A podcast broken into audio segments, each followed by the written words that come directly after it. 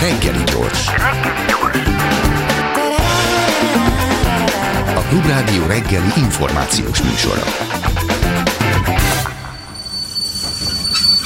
Reggeli személy.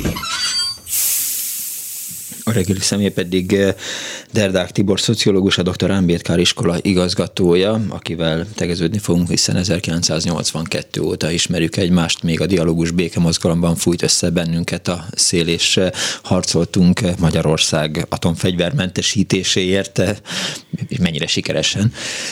De ennél sokkal fontosabb apropója mai napnak az, hogy szavazóköri delegált volt Derdák Tibor, és fontos az is, hogy ma van a, a cigányok világnapja és a Dr. Ambétkár iskola cigány gyerekek oktatásával, fejlesztésével foglalkozik. Mit üzen, vagy mit jelent a cigányok világnapja 2022-ben Magyarországon? Az, nincs másik rádió, ahol ez elhangozna, talán, talán egy, egy roma rádió és egy roma tévében, talán. De szerintem azért ez 1971-ben keletkezett ez a nap. Éppen tíz éves voltam, amikor összeült Londonban a Cigány Világkongresszus, ez tulajdonképpen az indiai, de, indiai diplomáciának volt egy ötlete, hogy valamilyen módon megjelenjen a nemzetközi szintéren, és hát jogos, hiszen a cigányok tényleg Indiából származnak.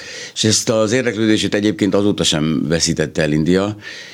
Mi ezt érezzük a mindennapi munkánkban is, hogy, hogy a nagykövetség egyre komolyabban odafigyel ránk. Tehát a cigányok világnapja az tényleg a világ, amikor a ránk köszön egy, egy kicsit abban a, abban a eh, szegregált utcában, ahol éppen lakunk, vagy iskolát csinálunk, mert azok is általában szegregáltak ugye ezek az iskolák. Sőt, ha jól láttam, akkor a közelmúltban volt egy dr. Ambedkar szoboravatás, amin, eh, amin Indian nagykövet sége, vagy a nagykövet Szóval ezt az indiai kormánytól kaptuk ezt a szobrot, így van, és hát egyelőre még küzdünk azért, hogy közterületen föl lehessen állítani. Most a választási kampány miatt fölállítottuk, az egyik párt, a kétfarkú kutya párt segítségével, de hát ez csak egy ideiglenes. Ezért még meg kell küzdeni Miskolcon, az nem magától értetődő.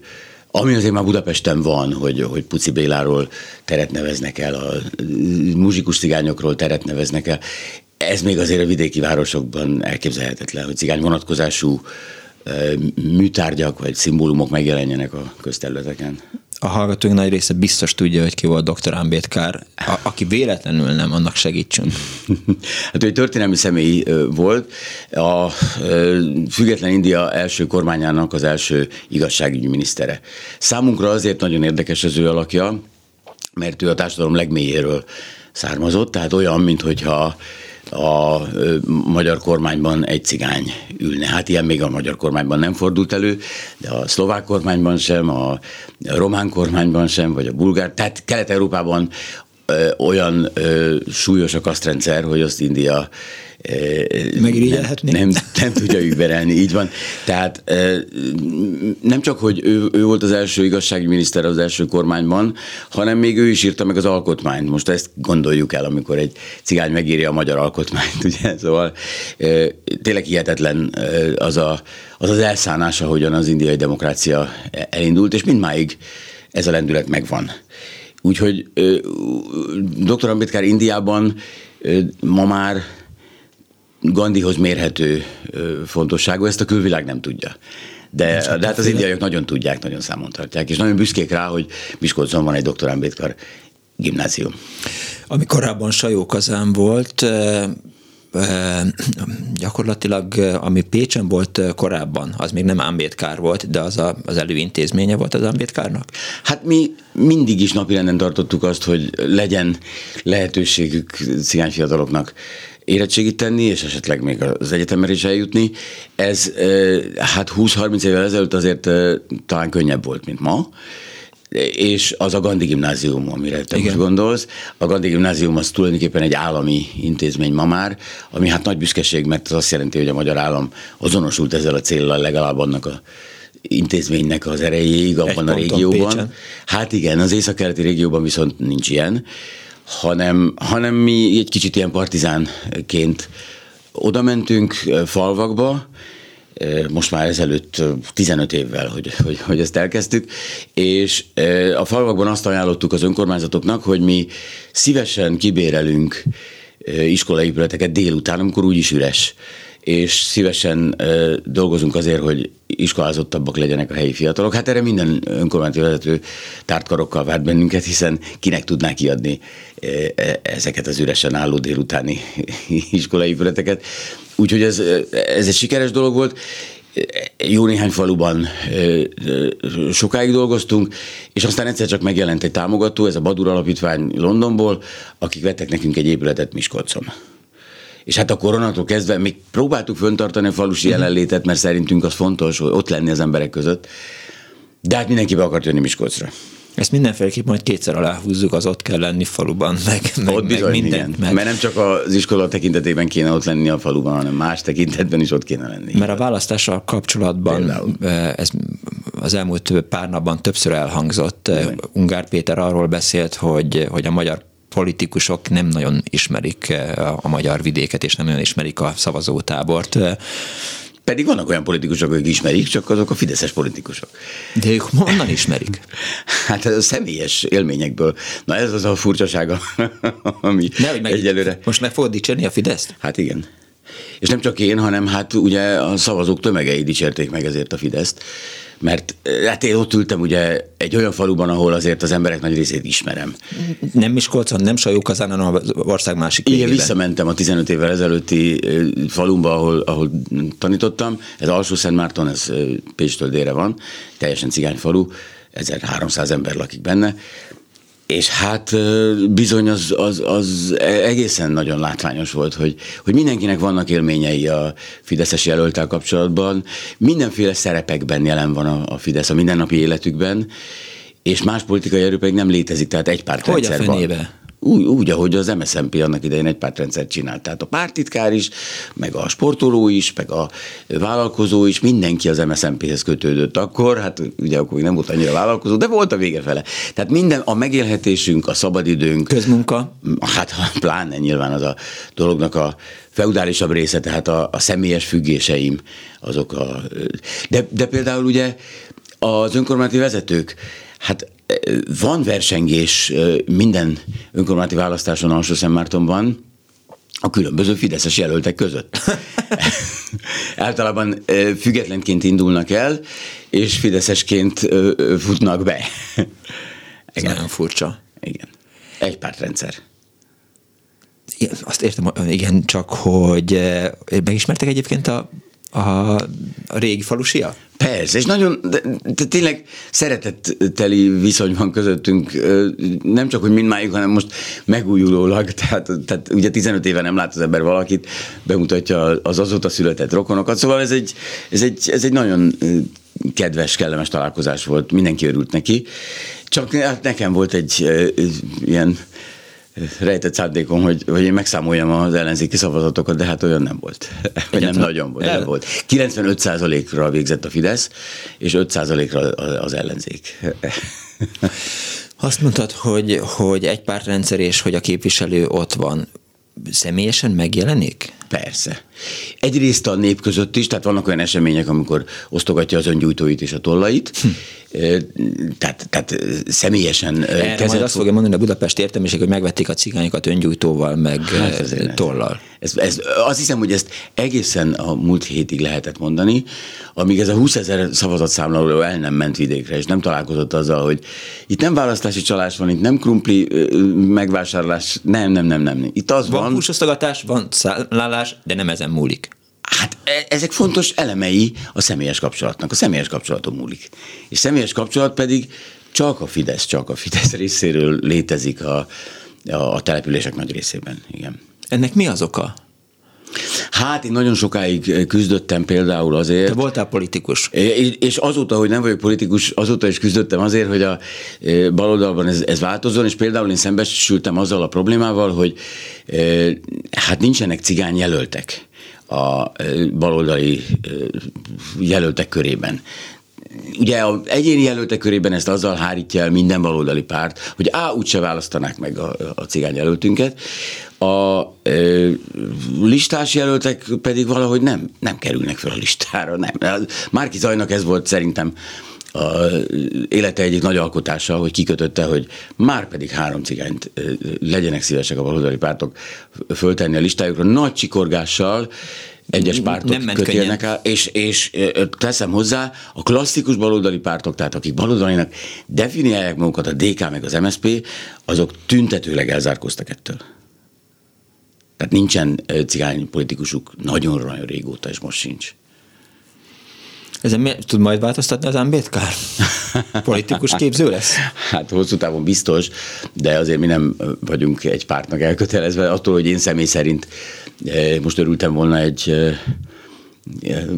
hát hogy is mondjam, megújulásnak a politikában, ettől még azért a mi munkánk az arra irányul, hogy a fiatalok képesek legyenek szövegeket értelmezni, képesek legyenek maguk kommunikálni a saját gondolataikról, aztán ezek a gondolatok mik, arról már mi nem kezeskedhetünk, mert mi csak egy gimnázium vagyunk. Az egyik hallgató végighallgatva a Száz Barnával folytatott beszélgetésünket azt mondta, hogy nyilván nem véletlen, hogy a Fidesz az utolsó héten berántotta győzikét, illetve hát március 15-én megjelent a, a békemeneten győzike, és aztán Kisgrofó is szelfizett a miniszterelnökkel a Karmelita Kolostorban hogy ez segíthetette, tehát hogy a, nyita, a cigányok felé nyitott a kormány, vagy, vagy megpróbálta őket. Hát, vagy mondjuk úgy, hogy egy ízlésvilágot ezzel eltalált, mert azért e, Győzike és Kisgrófó egyáltalán nem csak a cigányoknak zenél. Tehát ez egy, ez egy nagy társadalmi rétegnek az ízlésvilága. Ez a piros lesz a paletta, vagy volt a paradicsom nem sárga. Ez, a, ez az, az ízlésvilág, hát én nem tudok ezzel az ízlésvilággal azonosulni. Van azért a cihányok körében is más, az én köreimben is van más. Na ez az, hogy, hogy egy ilyen jelképi erejű megjelenés, mint amilyen ennek a két sztárnak a megjelenése, ez azt hiteti el az emberrel, hogy na ez a volt az a pont, hát csodát ez volt az a pont. Nem, ez, ez nem csak mondhatjuk egy... azt, hogy győzik a magyar Ambedkár. Nem, nem, nem. Ez csak egy jele annak, hogy a, a Fidesz tudatosan építi a választói bázisát. Szemben a baloldal, amelyiknek semmi hasonló nem jutott eszébe, pedig azért juthatott volna. Mert hát mondtuk is például. Tehát De már ezt csak azért mondani. Is, igen, tehát mi azért suktunk, próbáltuk erről, ennyit sikerült, hogy végül is három cigány képviselője lesz most a baloldalnak. Eddig nem volt egy se. Tehát úgy, úgy működött a magyar parlament, hogy a baloldali ellenzékben nem ült a, a legszegényebb néprétegből senki. Hát milyen baloldal az ilyen? Jó, ne kérdezzél vissza, mert, mert igen, tehát a, térjünk vissza, hogy egy, az a település az egy meglehetősen szegény település Pécs mellett? Tehát alsó mély, mély, mély szegénységben él? Hát ugye Magyarország legszegényebb települései között van, de én ugye közelebbről látom ezt a szegmensét a magyar településeknek, abból a perspektívából, ahol én nézem, vannak sokkal szegényebbek is még. Legalább 10-15, akár 20 sokkal szegényebb település is van. Ezek főleg inkább Borsodban. Tehát azért a Dunántúl az mégis egy szerencsésebb környék. Alsó-Szentmárton ezen belül is, tehát a, a Dunántúlon teljesen cigányá vált falvak között is egy, egy, egy szerencsésebb változat. E, például az sokat segített rajtuk, hogy a rokonságuknak a nagy része Szerbiában, hát hol Szerbiában, hol, hol Horvátország, ugye ez egy olyan terület, ami gazdát cserél többször is, tehát a legnehezebb időkben például egy folyamatos gazdasági tevékenység is volt a határon keresztül. Tehát valami pénzhez jutottak? Igen, igen. Tehát, tehát minden, minden fordulópontban, ami, amivel rosszul jártak mások, mert távol voltak a lehetőségektől, azzal ők esetleg jól tudtak járni. És azért ez, ez nagy dolog, hogyha ha valaki ki tudja használni a lehetőségeket. És hát a szemmártoniaknak ez megadatott, és ügyesen élt vele sok-sok család.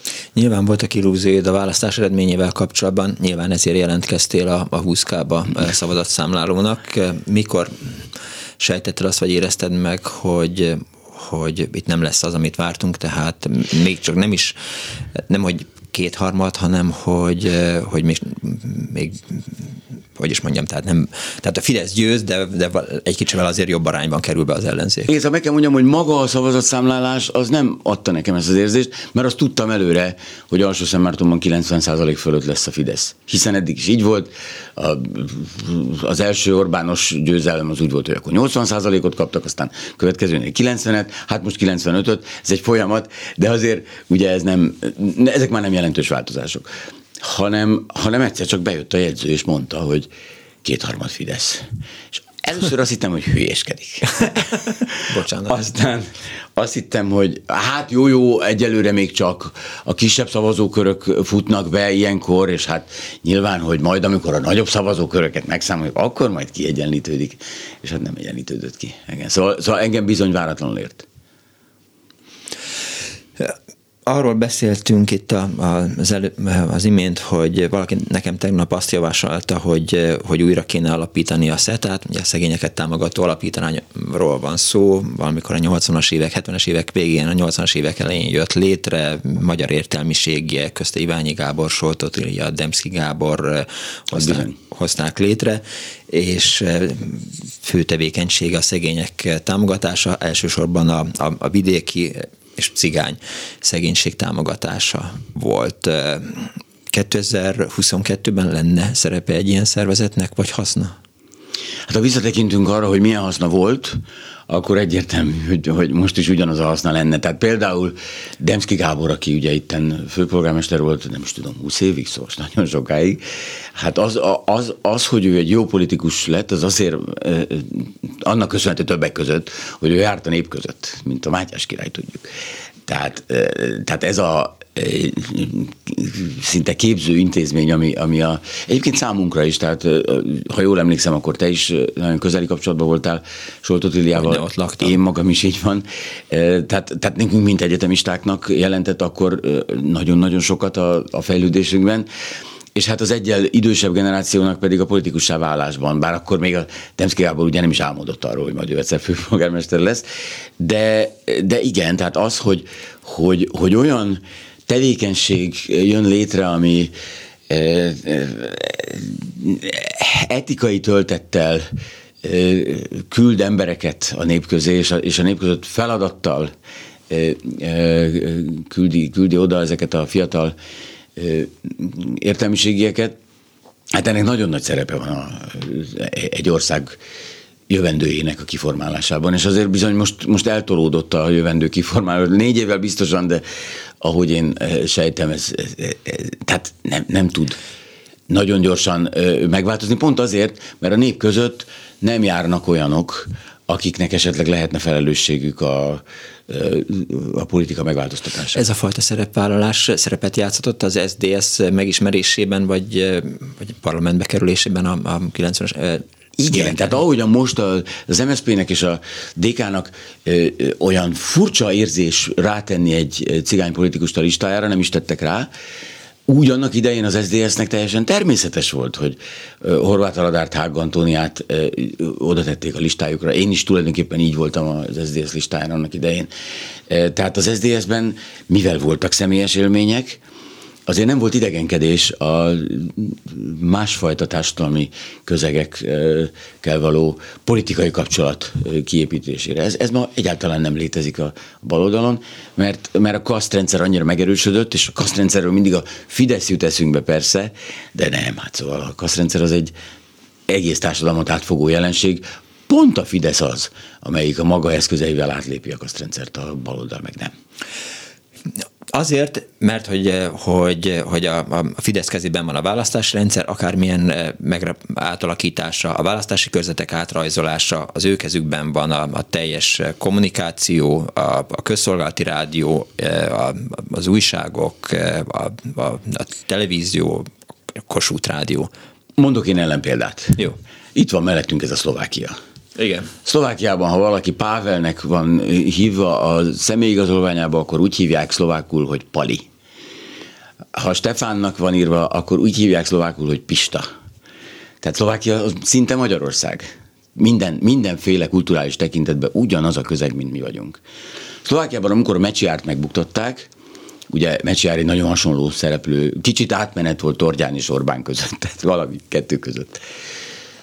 Akkor onnantól kezdve a pártok, a különböző pártok, a ilyen, olyan és amolyan pártok elkezdtek versenyezni a cigány szavazatokért. Mert mindegyiknek meg kellett fogni.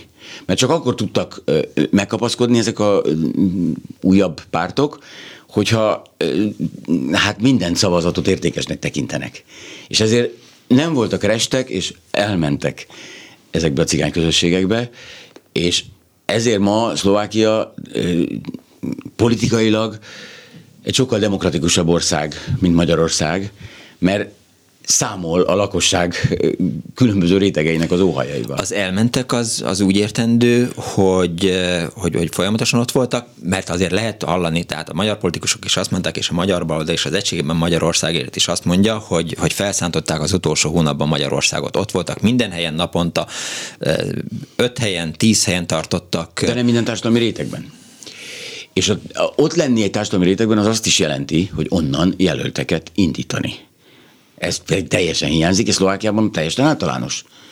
Mondom, az utolsó húsz évben így ketté vált ez a, a, ez a két ország ebben a tekintetben. Szlovákiában ettől még a cigányság helyzete egyébként nem javult meg, sokkal rosszabb a lakásügyi állapot például, mint Magyarországon. A, a, a cigánytelepek Szlovákiában sokkal rémesebbek.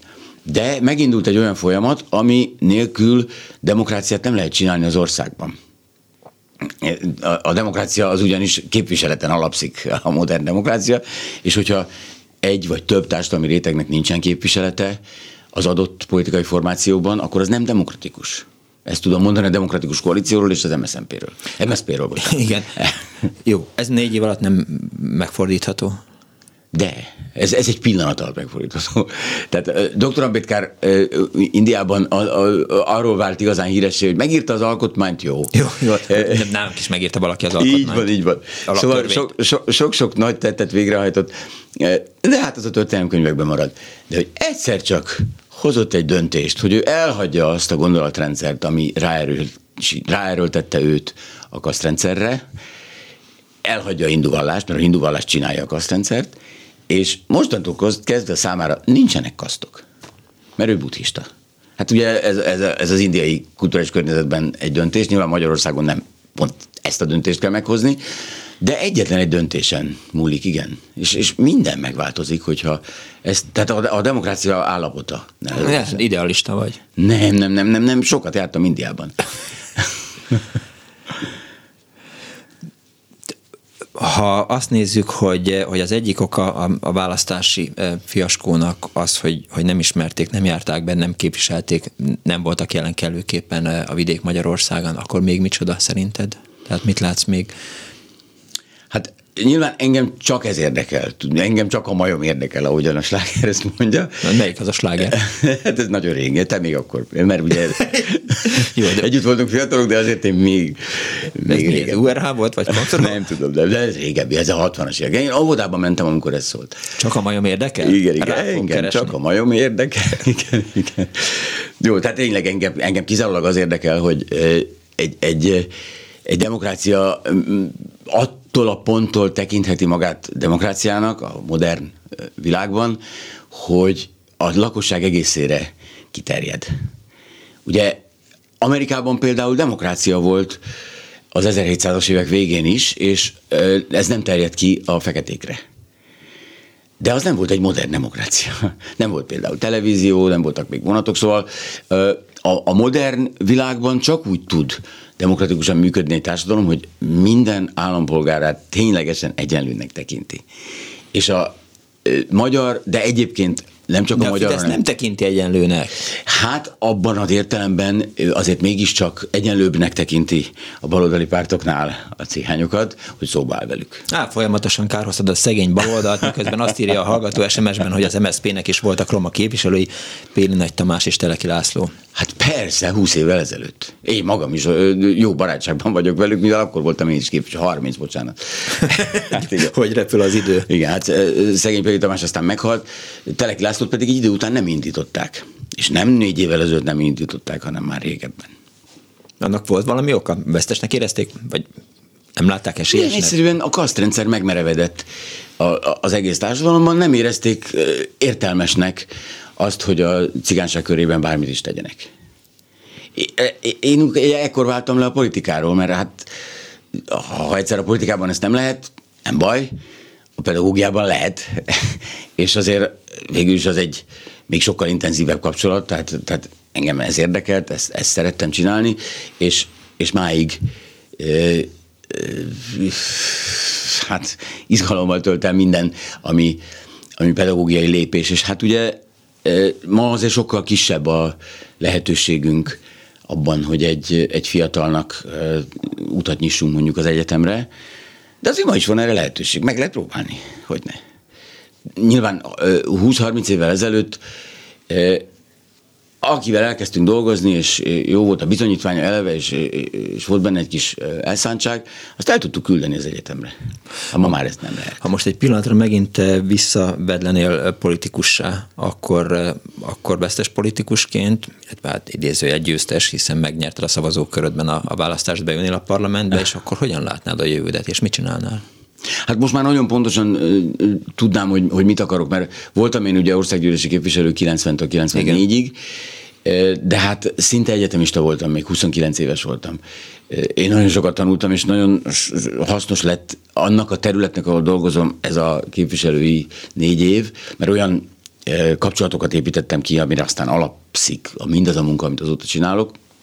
Na de jogszabályi elképzeléseim akkor nem nagyon voltak nem értettem volna hozzá. Hát voltak idősebb képviselők, akinek voltak, tehát én követtem a, nyilván a pártom e, e, utasításait, de de ma már hát nagyon, nagyon világos jogszabályi elképzeléseim volnának. Tehát ugye ma a jogszabályi környezet az egy olyan helyzetet teremt, hogyha egy 16 éves fiatal bemegy a munkahogyi központba, szétárja a kezét, és azt mondja, hogy itt állok munkanélkül, jaj, akkor a munkaügyi központ már is készíti a havi 70 ezer forintot, tessék parancsolni, adok, adok 70 ezer forintot, csak egy dolgot kér a munkaügyi központ, hogy iratkozzon ki a 16 éves fiatal az iskolájából.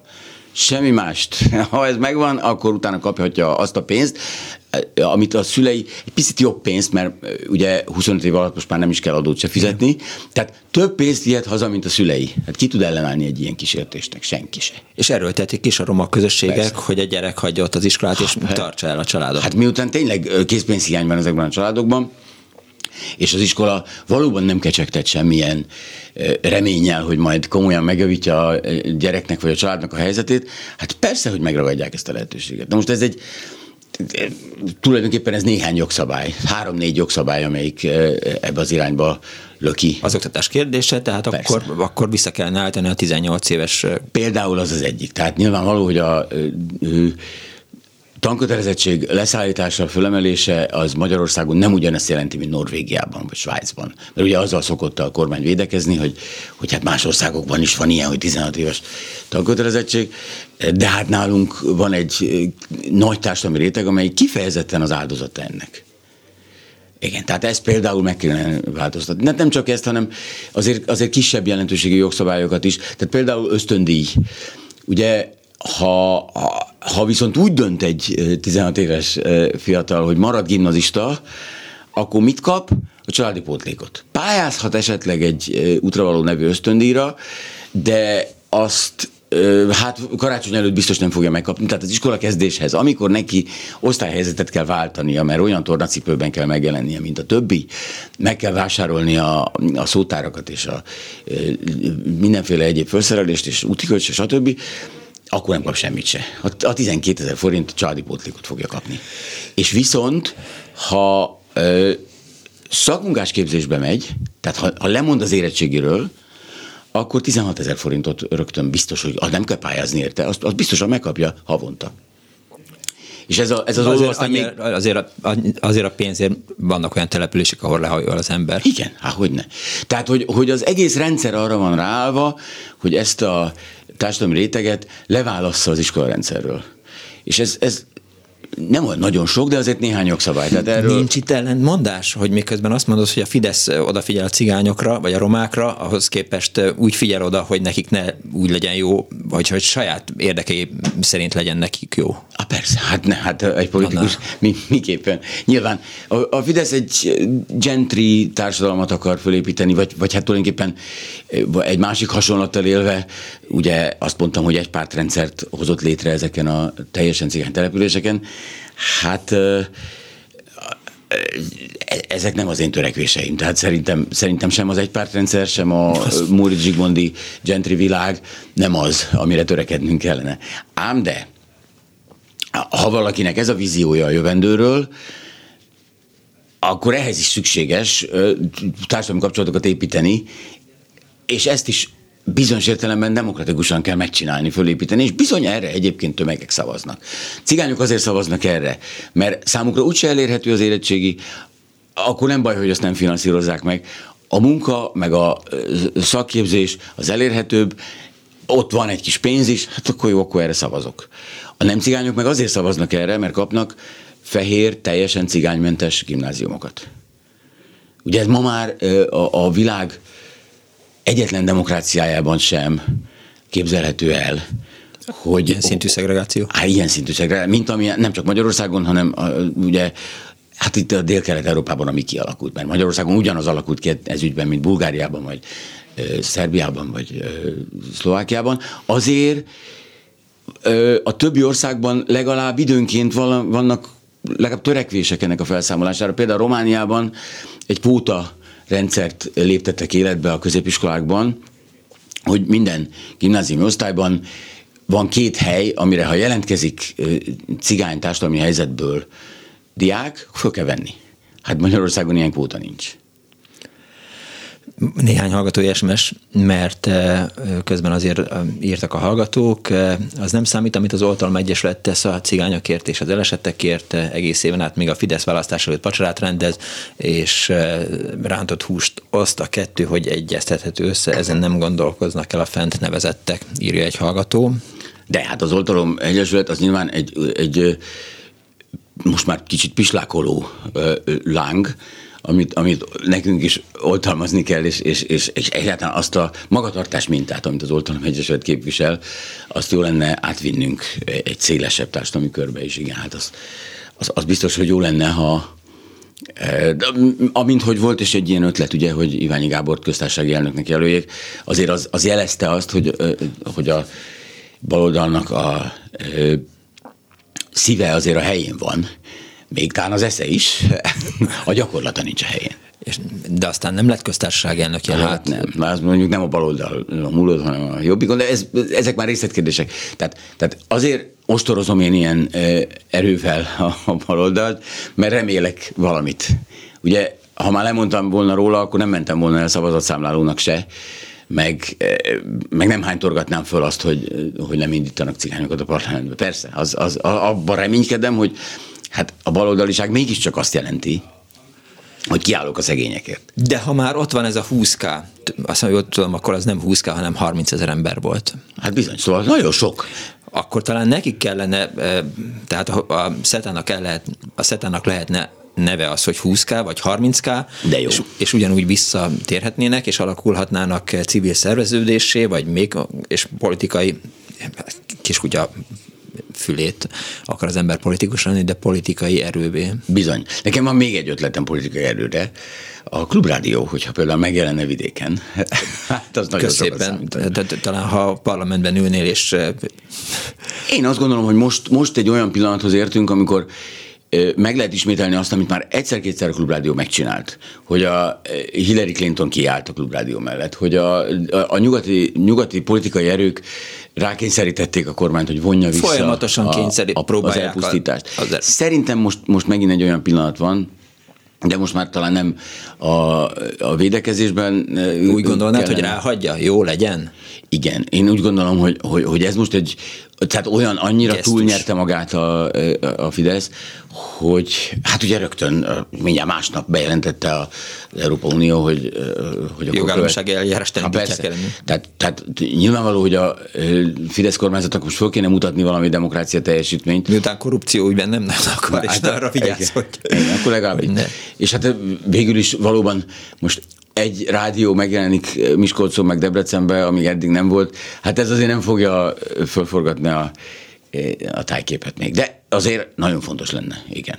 Tehát szerintem most föl kéne lépni a demokratikus nyilvánosságnak a szélesítéséért. Hát nyilván a megválasztott képviselőktől is sokat várunk ez Érzed a 30K-ban a, tovább a folytatás egységét, vagy eh, igényét, kényszerét? Hát azért ez tényleg egy nagy tömeg. Tehát, tehát az. A, a, a Facebookomról látom, hogy, hogy az ismerőseim nagy százaléka elment falu. Olyan, olyan falvakat sorolnak, amiről az életemben nem is hallottam. Ők oda mentek és eltöltöttek majdnem egy egész 24 órát szavazatok számolásával. Sőt, még előtte még egyszerre kellett menni. És aztán sírva hazajöttek. Na jó, jó, de, de, de találkoztak azzal, hogy az eredeti elképzeléseik nem pontosak, mert ugye azt képzelte mindenki, hogy itt a ö, ö, választási csalásokért kell menni. Hát választási csalásokról senki nem számolt be, mert nem voltak, meg, meg a buszosztatás. Én emlékszem olyan választásokra, ahol, ahol buszoztatták a előre megvásárolt szavazókat, de ezen a választáson ilyesmiről nem hallottunk, mert már nem volt rá szükség. Mert már úgyis mindenki a Fideszre akart szavazni. Az a baj, kedves Derdák Tibor, hogy lejárt az időnk, pedig nagyon szívesen beszélgetnénk, hiszen az oktatás helyzetéről is érdemes lett volna beszélni, arról, hogy az Ambétkár tanárai azok sztrájkoltak-e, több kérdés maradt bennem, és nagyon sajnálom, majd keresek rá időt, hogy, hogy megválaszoljuk ezzel. Nagyon szépen köszönöm, hogy eljöttél a reggeli személy ma. Derdák Tibor, szociológus, a dr. Ambétkár iskola igazgatója volt. A műsor szerkesztője Korpás Krisztina volt, létrehozásában segítségemre volt Balogh Kármen, Selmeci János és Zsidai Péter, és ma utoljára van velünk itt eh, Bíró Kristóf, elhagyja a felézetet. Nagyon szépen köszönöm, hogy eh, itt volt eddig velünk, és és a további munkájához meg sok sikert kívánok, eh, sokat dolgoztunk együtt, szórakoztató volt, kösz szépen Kristóf. Én Pálinkás Szűcs Robert voltam, egy hét múlva találkozunk, give peace a chance, Putyin rohagy meg, véhallás. Sajnos lejárt az időnk, úgyhogy szívesen hallgatnánk még, de de... Nem kell, nincs értelme ennek a beszélgetésnek. Ó, mi nem így Nem csak ennek, egyiknek sem elhangzik a klubrádióban. Köszönöm szépen!